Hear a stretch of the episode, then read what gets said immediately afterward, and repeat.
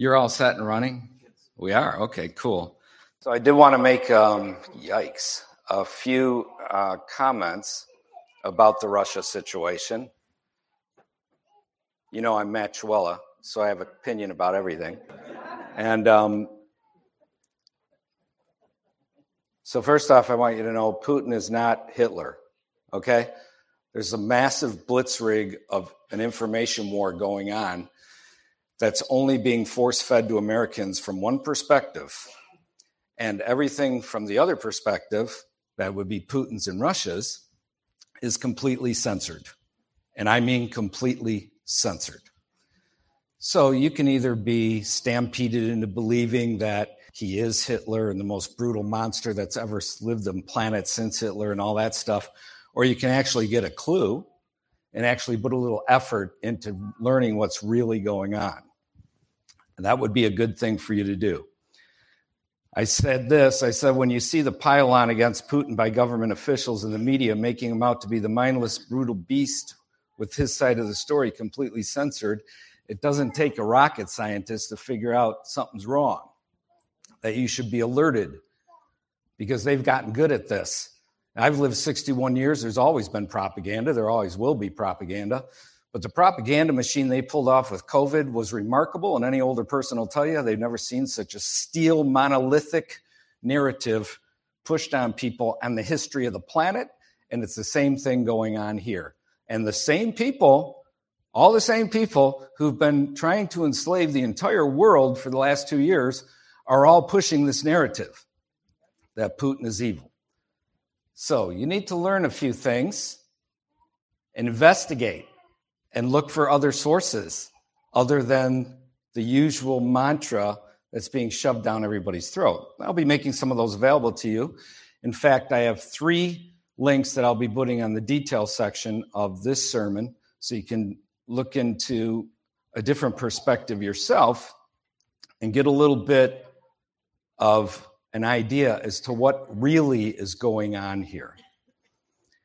And uh, it was interesting. I had a uh, exchange with one good brother, and he was talking about how evil the Soviet Union is. I pointed out, you know, the Soviet Union is done. Okay, it's it's Russia now, and I know as older people, it's easy for us to not be able to move forward because it is, and understand things from the current perspective. And he brought up, well, look at Solzhenitsyn. He left, and I said, yeah, and do you remember what he found when he got here to the West? How appalled he was at the West? And then he wrote back to me and he said, Yeah, but he didn't go back. And I wrote back to him and I said, No, actually, he did. Solzhenitsyn went back to Russia after the Soviet Union was dissolved. In fact, he died there. And in fact, he was honored before his death by Vladimir Putin as the conscience of the nation. So these are the types of things that people just, and this guy was telling me he's Hitler, he's a monster, and on and on. And I'm just like, you're just listening to what they, if you look at Fox News, ABC, it doesn't matter, conservative or liberal, they all are saying the same thing. Are you that, you don't get that? Haven't we, what have we lived through for the last two years? Get a clue. Right there should make you investigate. So, anyway, I have these three things. I did a lot of investigation, and there's a whole horde of stuff I could give you, but I'll put three things down to keep it slim and easy for you. And one of the videos is an hour and a half long. Just watch the first 15 minutes, and you'll learn so much. Okay, so enough said there. Funny thing about all that's going on right now with all this concerned. You should be concerned about what's going on over there. If you're not, and there's a whole pile of stuff I can say. I had just bought a bunch of potassium iodide two weeks ago. And then this all comes up this week.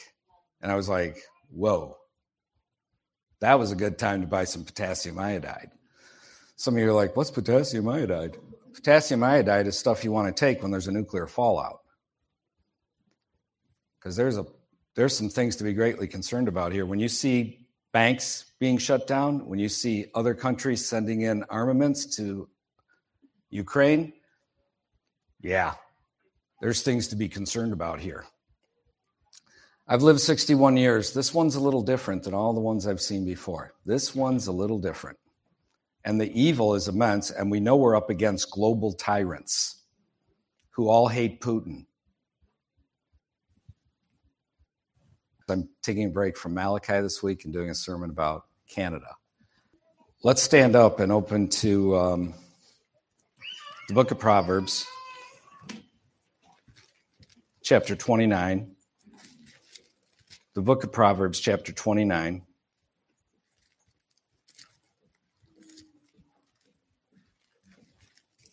Verse 2. It says, When the righteous are in authority, the people rejoice. But when a wicked man rules, the people groan. May God bless the reading of his word. Let's bow our heads and pray. Father, I thank you for this time that we do have to talk about Canada. And Lord, we have been praying for our brothers and sisters there and the evil and the draconian acts of government upon the people there. And Lord, I pray you use this sermon for good, for people to understand how tyranny works and how we're to respond to it. And also, Lord, to be encouraged um, that there are churchmen there who love you, want to be faithful to you, that are faithfully declaring your word and taking a stand against the tyrants. Lord, I pray that this sermon is used for good to encourage and equip your people. And I ask these things. Help me to set it forth, I pray. In Jesus' name, amen can be seated. And the title of my sermon is Canada Some Thoughts. And you may recall, doesn't last week seem like 100 years ago? You may recall last week we were doing what? Crying out to God for Canada. They were under the emergency declaration. On Monday, they were going to re up it or not. They had already used force and brutal force in some areas in order to clear the truckers out. We're seizing all of their rigs freezing their bank accounts. Absolute evil. Immense, huge, massive, wicked evil.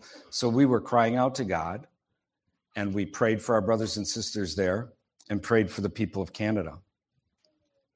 So Canada is under these draconian decrees, and it was the truckers and their friends who were fighting for their very lives and gathered at these various locations across their country in order to make a stand against the evil. And they were crushed by the tyrant Trudeau. And I can assure you, when Biden heard that an American trucker convoy was being formulated, he was on the phone with Trudeau immediately, telling you, you better crush this thing right now. Because his hope is crush that, it'll take the steam out of the American convoy, which it has to some extent also sent them kind of on a tizzy because it kind of took away some of their purpose for why they were gathering. They're reformulating their purpose and they're going there with the trucks full of goods to give to people in need and to make statements and to show that they stood and stand with those in Canada who have resisted the evil that's going on there. We prayed heartfelt here for those fighting for freedom because they truly are fighting for freedom. They are fighting for their very lives up in Canada.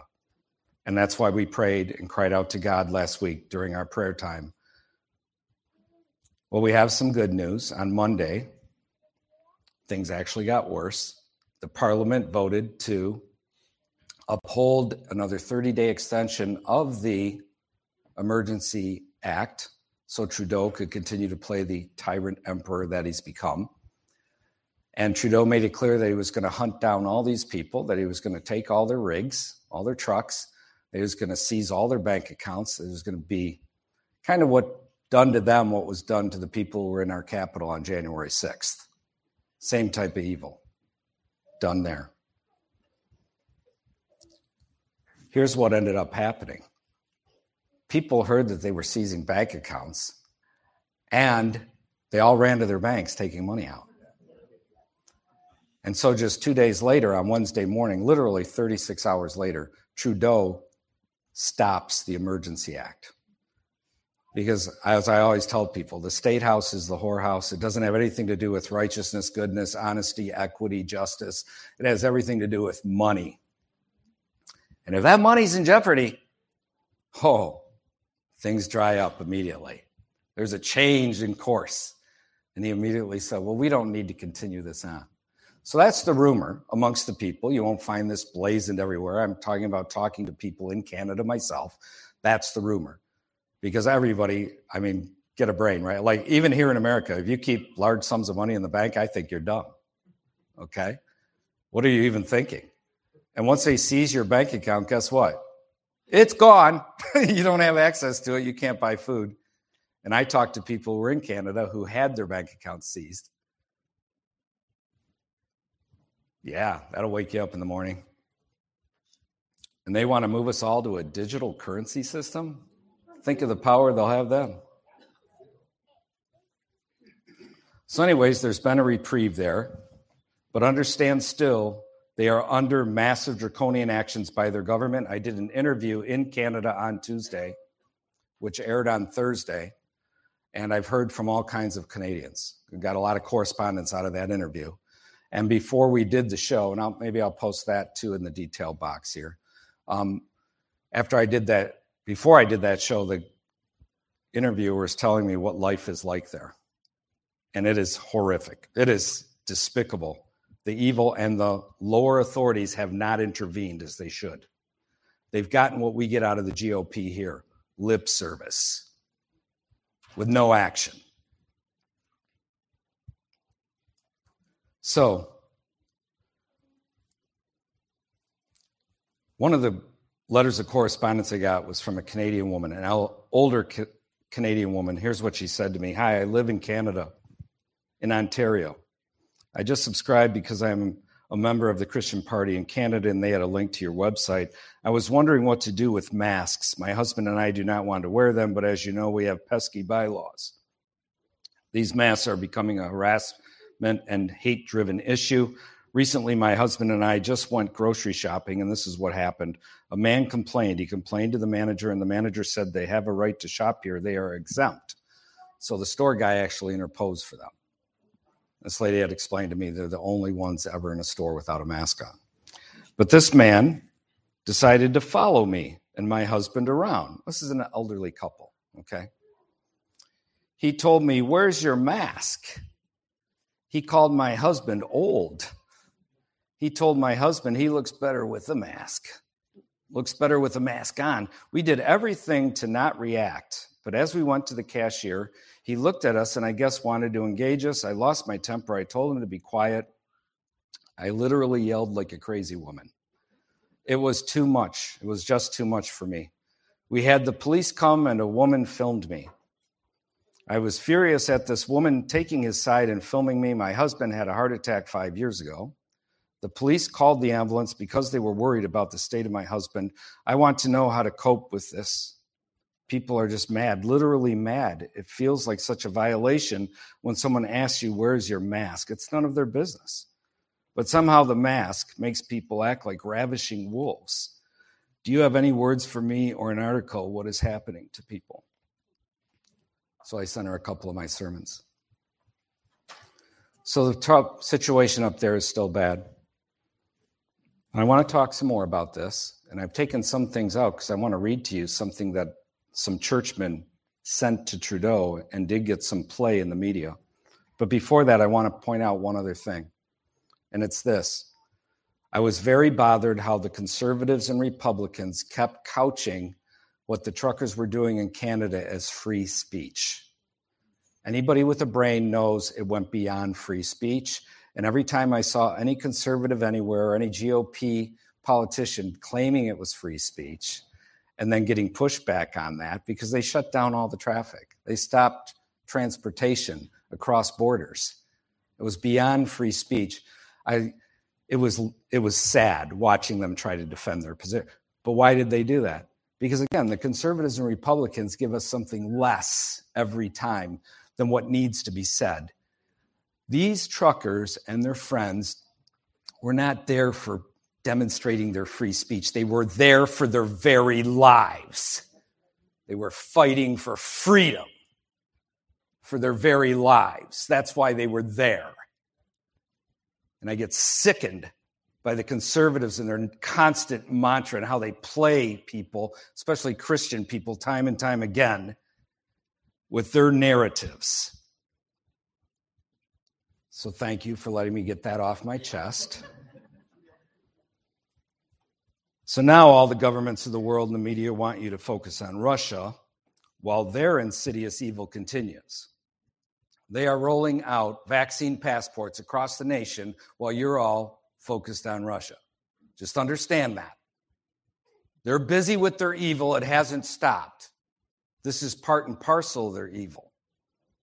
And I said those things to you about Putin at the beginning. We have the three links so you can get a little understanding from the Russian perspective because there's an evil narrative by the very people who've tried to enslave the entire planet for the last two years. They all hate Putin. And they're all in lockstep, monolithic, steel monolithic column of damning him. Why? Get a clue, do some investigation. The three links will help you with a starting point that I'll have in the detail box. Proverbs 29 2, our text states, When the righteous are in authority, the people rejoice, but when a wicked man rules, the people groan. And we have a whole horde of wicked men ruling. So the government officials in Canada continue to play the tyrant. They haven't relented. They've just removed the emergency thing because they overstepped their bounds and supposedly there was a legitimate run on the banks. And they were concerned about their little money system because it's not time yet to reset it. but what about the churchmen? Has there been a change there? The churchmen of Canada, I speak of. Well, currently, their best churchman, Arthur Pawlowski, is in jail having been arrested again. I don't know if you've taken time to contact our government officials, and I know it's an exercise in futility, but you should still do it. There hasn't been one government official that I know of. I take that back. One government official I did I do know of who has spoken publicly for Arthur Pawlowski to be released. One that I know of. Did you notice how they didn't come to the aid of the truckers in Canada? Our government officials. Anyways, their best churchman, Arthur Pawlowski, is in jail again. And sadly, the vast majority of churchmen there in Canada continue to play the whore for the state, singing their fallacious interpretation of Romans 13 song. And they are cowards. And Proverbs 29, verse 25 states, The fear of man brings a snare did you hear that? The fear of man brings, you should not fear man, you should fear God. And I can assure you, being a churchman myself, most churchmen are cowards. And those who have the first part in the lake of fire, according to Revelation, are cowards. God doesn't take it lightly, and neither should we. The fear of man brings a snare, but whoever trusts in the Lord shall be safe. Amen. And they've come up, the churchmen, with all kinds of little dopey, unbiblical twisting of scripture reasons why you should go along with the tyranny of the tyrants. But there was a decree put out by a group of churchmen just last week. Just last week, in the middle of last week, 35 churchmen issued an open letter to Trudeau. And these are true Christian brothers, Bible believing. We would have fellowship with them. So there was 35 of them. That can seem small, but understand that there are surely others who didn't know about this open letter, who weren't able to sign on. It did get some real notoriety in the press, and it went from 23 to 35. So I don't know how many more there are, but we know there's probably more than 35 in Canada. And they issued this open letter to Justin Trudeau, the Prime Minister of Canada, who's been busy playing the tyrant for nearly two years now. The letter was penned by Joe Boot, who's a pastor, he's a churchman in Canada. His church has been fined for not following the health mandates. He wrote an excellent book entitled The Mission of God. How many of you ever read Joe Boot's work, The Mission of God? Nobody. Okay, so let me encourage you to read it. It's worth worth reading. it is worth reading. It's a thick book. So he also heads up the Ezra Institute. And maybe I'll put a link to his group or to this letter in the details box also. The letter is good news. It's a bright spot. So I decided to devote more time to this rather than discuss some other things I wanted to address regarding Canada. I thought it'd be good for you to hear this letter. So I want to read it to you rather than talk about a couple other things that I had to knock out of here. Here's what they said to the Prime Minister and federal government we are writing to you as representative pastors of Christian congregations from across the nation and as law abiding citizens who respect the God defined role of civil government and uphold the Canadian Charter of Rights and Freedoms, the highest law of our land, which recognizes the supremacy of God over all human legislation. Excellent beginning. Excellent beginning. They make clear who they are, they show their respect for the proper role of civil government. And they also note their highest organic laws there in their nation, the Canadian Charter of Rights and Freedoms. They go on and say, for the past two years, we have sought to respectfully and peaceably make known to all levels of government our profound concern about the indefinite suspension of civil liberties, coercive mandates, and perpetual state interference in the life, freedom, and worship of the church, freedoms guaranteed by both our inherited common law tradition and charter. We have also prayed for our governing authorities, met with them, written letters and petitions, peacefully gathered for protest with other concerned citizens, and in some cases, filed lawsuits. We have used every lawful means at our disposal to be heard and taken seriously, yet at every turn we have been largely ignored, brushed aside, insulted, and even told we in no way represent Canadians. And if you've seen some of the speeches that Justin Trudeau has given, your blood would boil. Yeah, you're not a Canadian. In recent weeks, the usually popular truckers convoy containing many Christians, including pastors, has captured the imagination not only of this nation, but other nations around the world, laying bare that what we have expressed and argued for months is indeed representative of the concerns of millions of ordinary Canadians who value peace, personal responsibility, and liberty. The Ottawa protest has presented your government with a wonderful opportunity to meet with and speak to ordinary Canadians lawfully and peaceably, requiring the restoration of their constitutional rights. However, in response to their singing, praying, dancing, candy floss, bouncy castles, speeches about the Constitution, and outpourings of patriotic love for the country, your government has not only refused to meet with these citizens to hear their concerns, you have insulted, denigrated, and lied about them, further dividing a hurting and broken nation. As ambassadors of Christ, whilst we respect your office as a public servant and honor the limited role, honor the, limit, honor the limited role of civil authority as a ministry of public justice. We do not hesitate to fulfill our responsibility as servants of the living God by unapologetically reminding you that Jesus Christ is Lord and King and the ruler of the kings of the earth. He sets up kings and pulls down the mighty from their thrones, and none can stay his hand. In the words of the same scriptures engraved on the Peace Tower in Ottawa and written into our very national coat of arms, this is the verse, Psalm 2, verses 10 through 12. And they quote it Now therefore be wise, O kings, be instructed, you judges of the earth. Serve the Lord with fear and rejoice with trembling. Kiss the Son, S O N, talking about Christ, lest he be angry and you perish in the way, when his wrath is kindled but a little. Blessed are all those who put their trust in him. Amen. The pastors go on and they say, Mr. Trudeau, with great respect, you are neither the king nor the ruler of Canada. Both you and your colleagues are public, and then they have it italicized, servants sent for a short time to Parliament at our behest as citizens to govern under God in terms of the Canadian Charter. Govern under God, delegated authority, The authority they possess is delegated to them of God, therefore, they have a duty to govern according to his rule.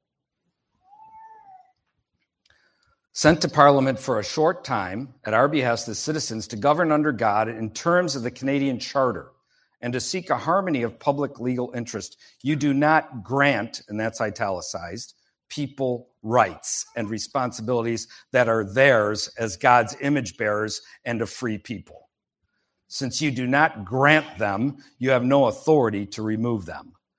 Your government does not grant people the right of their bodily integrity, the right to work or earn a living, the right to decide for their children, or to be with their families or dying loved ones, the right to gather to worship and obey God, the right to travel in their own land or enter and leave. Civil government exists to protect these pre political and fundamental freedoms, not bestow and remove them as if it can function in the place of God.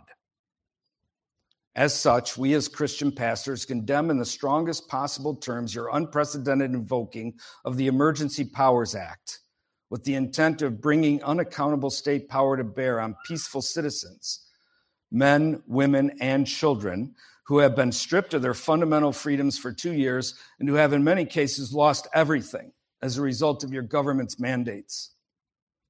There is no national emergency, and to invoke one to crush peaceful political dissent is a totalitarian act of repression, displaying weakness, not strength.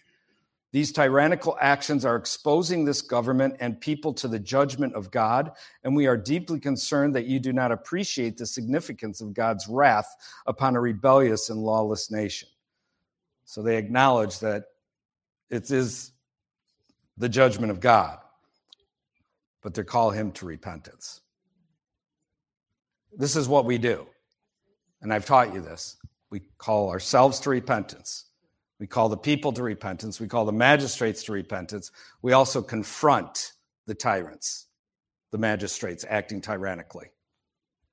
And that's what these churchmen are doing. They're confronting them, acknowledging the just judgment of God of a lawless and rebellious nation, and yet calling the magistrate to account. Extremely important. We implore you to step back from the brink, restore the constitutional freedoms of the people, respect the God given rights of our citizenry, and above all, to humble yourself and take a knee before Christ the King, lest you perish in the way. We urge you to repent of the sins of pride, rebellion against God, and bearing false witness. You have not displayed a brotherly care and love for these honest, hardworking people. Here, here, the, here the churchmen are interposing for the people. Understand that. This is exciting. This is good to see.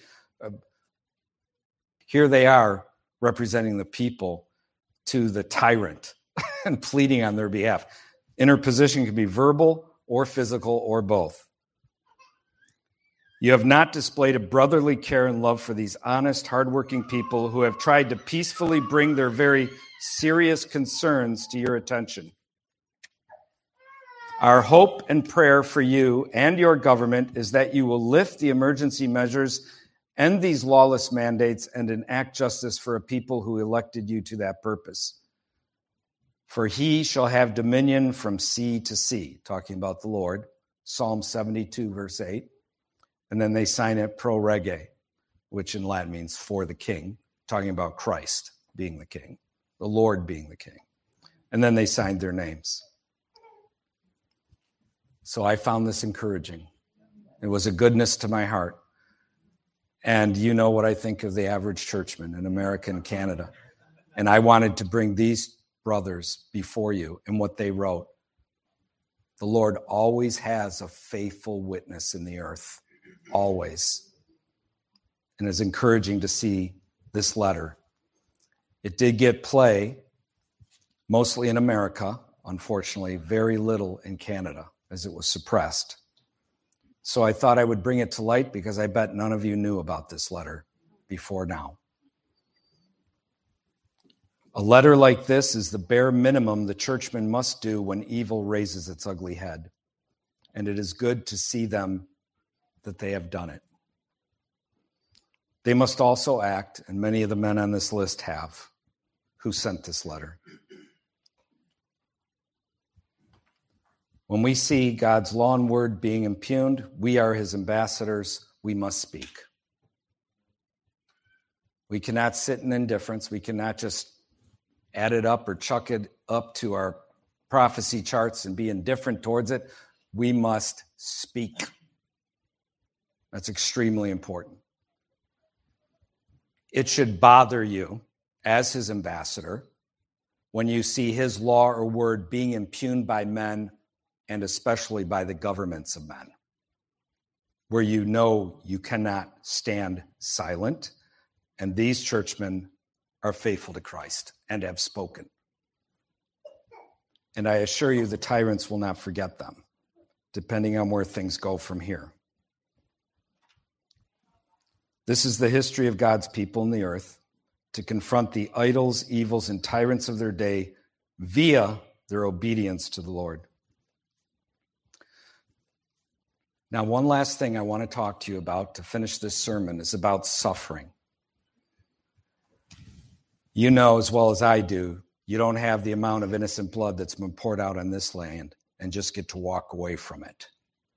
Suffering is here, and suffering is going to grow for Americans, for Christian people also. Suffering is part of the Christian life.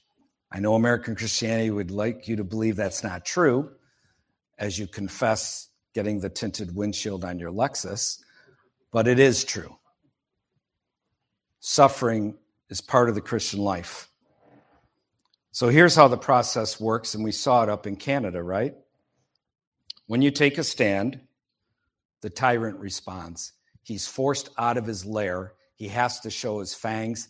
That's a good thing. Why? Because if good men don't take a stand against tyrants, then the tyrant has the ability to implement the next plank of their tyranny unhindered. But if good men do take a stand, like they did here, the tyrant has to come out of his lair and show his fangs. Trudeau had to show his fangs. And understand, there were policemen standing with the truckers. They had to recruit policemen from across the country to come in and brutalize those truckers because many of them they replaced the police chief of Ottawa with the new police chief. Understand these things. When men take a stand, it gives people opportunity to rally to other good men. So many people say this, right? They say, well, we should just go along because you'll make it worse for us if you take a stand. Like, I've listened to this all my life from the conservatives and even Christian people you know, well, we shouldn't do anything because they'll use it as a pretense against us. Okay. Uh, okay. So understand they're going to do that anyway. So you can either fight and let them use their pretense, or you cannot fight, but either way, you're ending up at the gulag. You're ending up like the Apaches on the train to the reservation, whether you fought or you didn't fight. They all ended up on the same train to the reservation. You don't not fight because they'll use it as a pretense. You don't do something foolish that they can use as a pretense, but it doesn't mean you don't fight. So get that notion out of your head. The truckers' convoy, oh, it's infiltrated by leftists. Don't do it. Don't be involved in it. That's what people are saying about the American one now. It's like, here's what I learned. If every time I didn't do something because people warned me that not completely good people are involved in something, I would have never done anything. And you know what happens when you do nothing? Nothing. Nothing happens except you strengthen evil's men's hands. You have to stand against the evil. Very important to do. So, this is how the process works. I hope you understand that. Um, remember Moses Remember that guy? when he went to Pharaoh and said, Let my people go? Did Pharaoh say, Oh, yeah, sure. What, what time do you want to leave? No, he was ticked off and he said, You have the audacity to come here and tell me to let my. Now you can all make bricks without straw. That's what he told them. Now you can all make bricks without straw. When you rightly confront evil, a fight will ensue. Now is the time to keep fighting. not to now turn cowardly and run for some hole in the mountainside. And don't be discouraged by most people. They all comply. Don't let that discourage you. Believe me, Matt is a guy who gets discouraged telling you not to be discouraged. okay? so I'm saying this to myself as much to you. Don't be discouraged by the compliance of the many and and don't be discouraged when you do take a stand and then the evil men respond and then the people who all comply say, "No, you made it harder for us." That's what they did with Moses, right? Now we got to make bricks without straw. You know, they were all just read the narrative.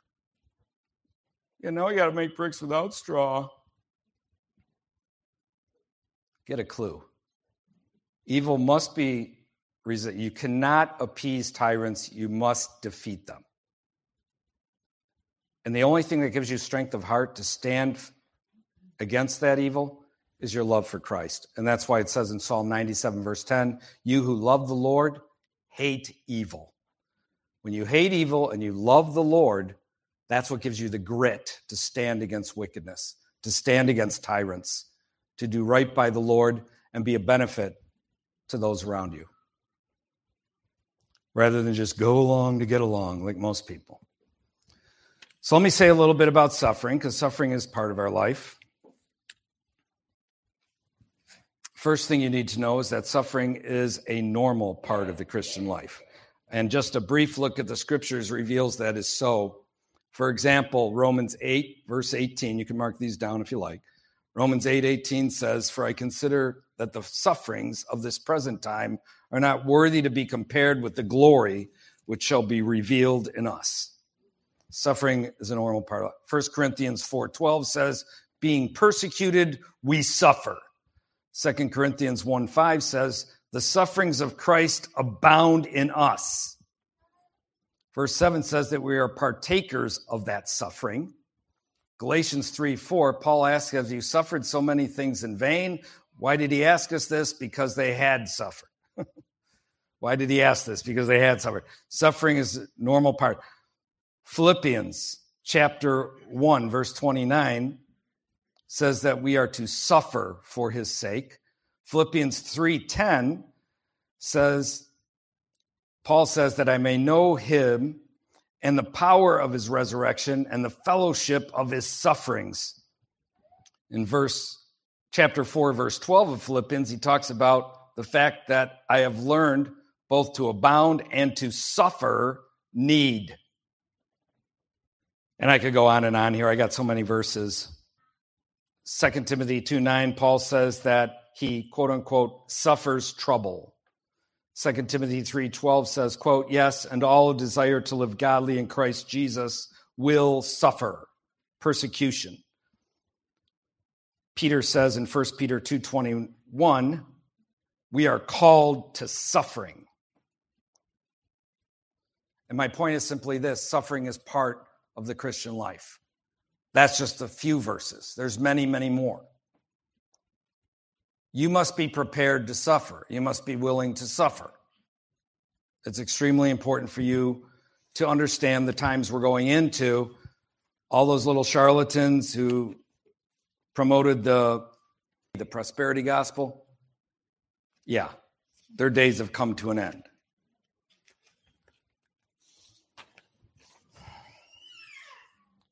How many of you have ever read Imprisonment of Mr. John Bunyan? Nobody. How many of you have ever read Pilgrim's Progress? Half the people. Pilgrim's Progress is the most published book in the entire world after the Bible. You haven't read it? so,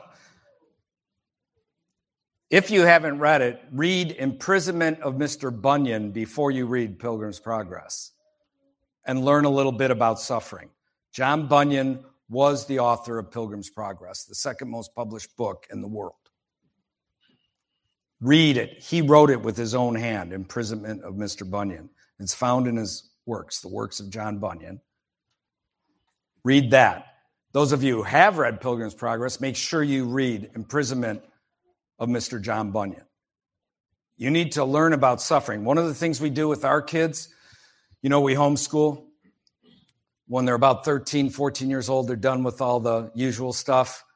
They begin to learn a trade and or yeah, and I should say, they also read books. Books that have had a huge impact on me and Clara presuppositionally, which have formed our worldview. And some of the books we give them to read are books speaking of the suffering that Christian people have gone through down through the ages, from way back at the earliest of church times all the way up to the last 50 years. Why? Because we want them to understand suffering is part of the Christian life. Because this form of Christianity in America is awful and just wants to teach everybody that God is this little genie in the bottle waiting to do exactly whatever you want him to do for you.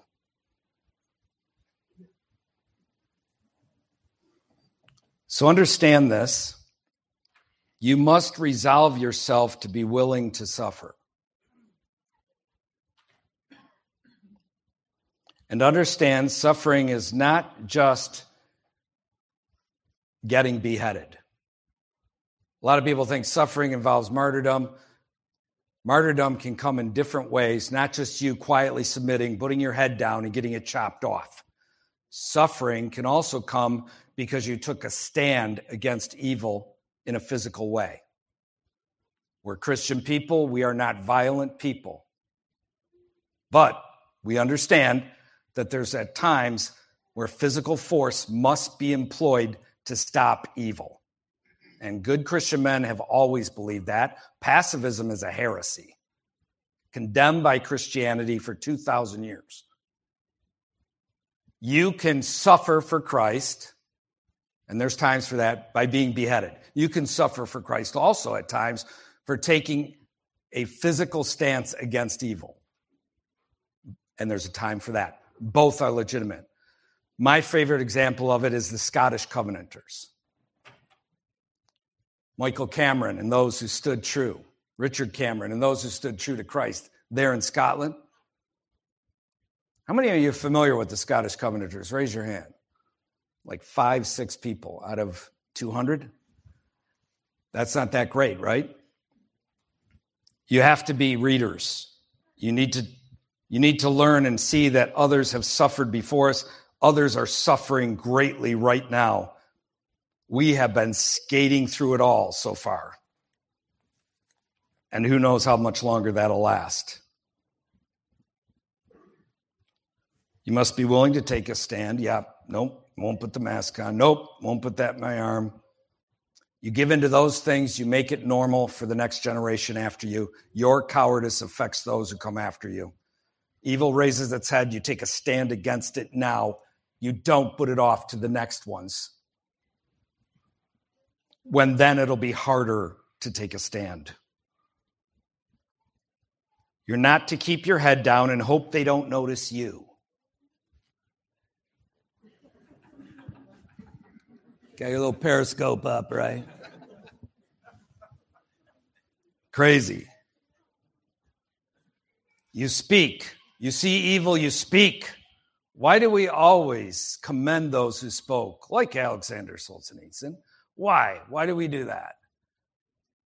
Because we know it's right. Because they know they hazarded their lives. They did what was needed and necessary. They didn't just look out for themselves. They knew they had to speak. Richard Wurmbrand, on down through the ages. And so you must speak. You must not just hide and hope they don't notice you. You must resolve to be faithful and true to Christ. You must stand resolute to him and his ways. Amen. Amen. Amen. Amen. Pray for Canada. Pray for our brothers and sisters there.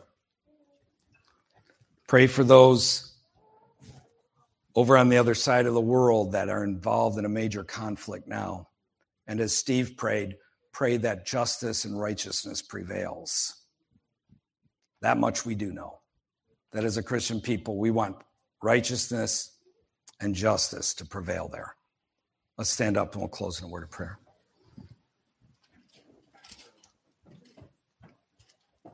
Father, we thank you and we praise you for your goodness to us. We thank you, Father, that you love us. We thank you that we know you. Our lives had no meaning before we knew you, O Lord. We thank you that we understand now that we live to glorify you and to enjoy you forever. And Lord, I just ask and pray that you give us wisdom in the days ahead and that we do stand resolute to you, that we will not fear man, that we will not allow the fear of man to snare us, but that our trust and love would be to you. That you would give us the strength, the grace to endure the suffering that may come our way. That we will demonstrate an example, exemplify to men our devotion to you, our love for you. That there are things more important than possessions or life. Lord, we give thanks and we give praise to you and just ask that you be glorified to every person sitting here in this congregation, everyone watching. May they resolve in their hearts to do right by you in the days ahead. And may you be glorified. And we ask this in Jesus' name. Amen.